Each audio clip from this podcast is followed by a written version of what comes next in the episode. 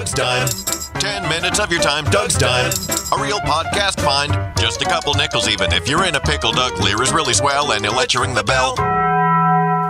Are you a fan of the underdog? Do you pull do you pull for the little guy? I, I had that revelation earlier this week talking with Dan Michaels, and we were talking about the Beatles. And I, if you listen, I'm always kind of uh, tired of hearing more Beatles on Rewind, more Ringo, more Paul McCartney, more John Lennon, more more Beatles on Rewind, and I followed up with Milli Vanilli, and I I had this revelation of Beatles fans and Eagles fans and Rolling Stones fans. You can go more 80s with a Whitney Houston or a Michael Jackson fan or a Boston. And they make great music. They've been very, very successful. So have the New York Yankees. So have the Pittsburgh Steelers, the New England Patriots. Um, if you want to go through other avenues of sports and entertainment, Tom Cruise has been very successful. But I realized that I pull for the underdog. Back in the 1980s, we didn't have cable TV. The neighbors across the street had cable TV. All I ever got was maybe a baseball game of the week. And oftentimes I can remember a Yankees or a Dodgers on a Saturday afternoon. And it made sense because where do the people live? They live in the big cities. And if you're going to show one game, then you're going to try to appeal to the masses. Well, the Yankees are very successful. So they make it on TV, and they still do now. Um, but my neighbor across the street had cable TV, and they were getting Braves games and Padres games, WGN and uh, WTBS. For some reason, I became a San Diego Padres fan. In 1984, they made it to the World Series and lost. And I also became a San Diego Chargers fan a little bit before that.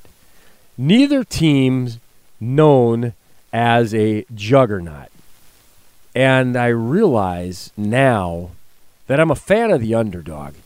Milli Vanilli, they have uh, obviously uh, they were a fraud, but they had three number one hits as a fraud, and now TikTok has taken over 40 year, 30 years later, proving that lip syncing is completely acceptable. There's many things that were unacceptable years ago that now you just shrug your shoulders and say, well, that's the way it is.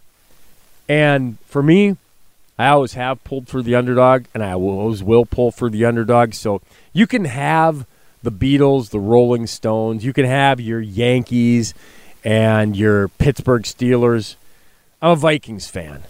And when it comes to music, I'm a underdog fan. I won't tell you I won't tell you exactly who, but I'm a I'm a fan of probably more obscure music. How about you? Do you pull for the underdog?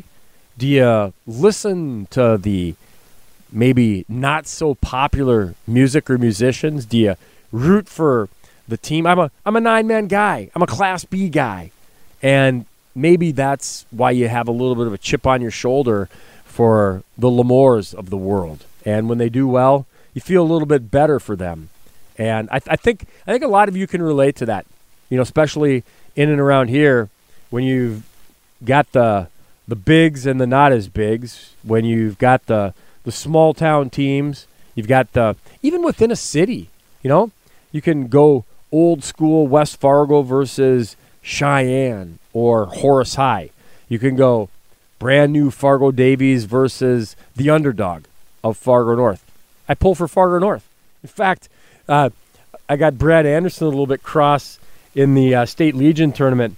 Like I said, well, this I'm pulling for Dickinson in Jamestown. He's like, what? You're a West Fargo guy. I said, yeah. I hope they do well, but you know what? When it comes down to it, I always pull for the underdog.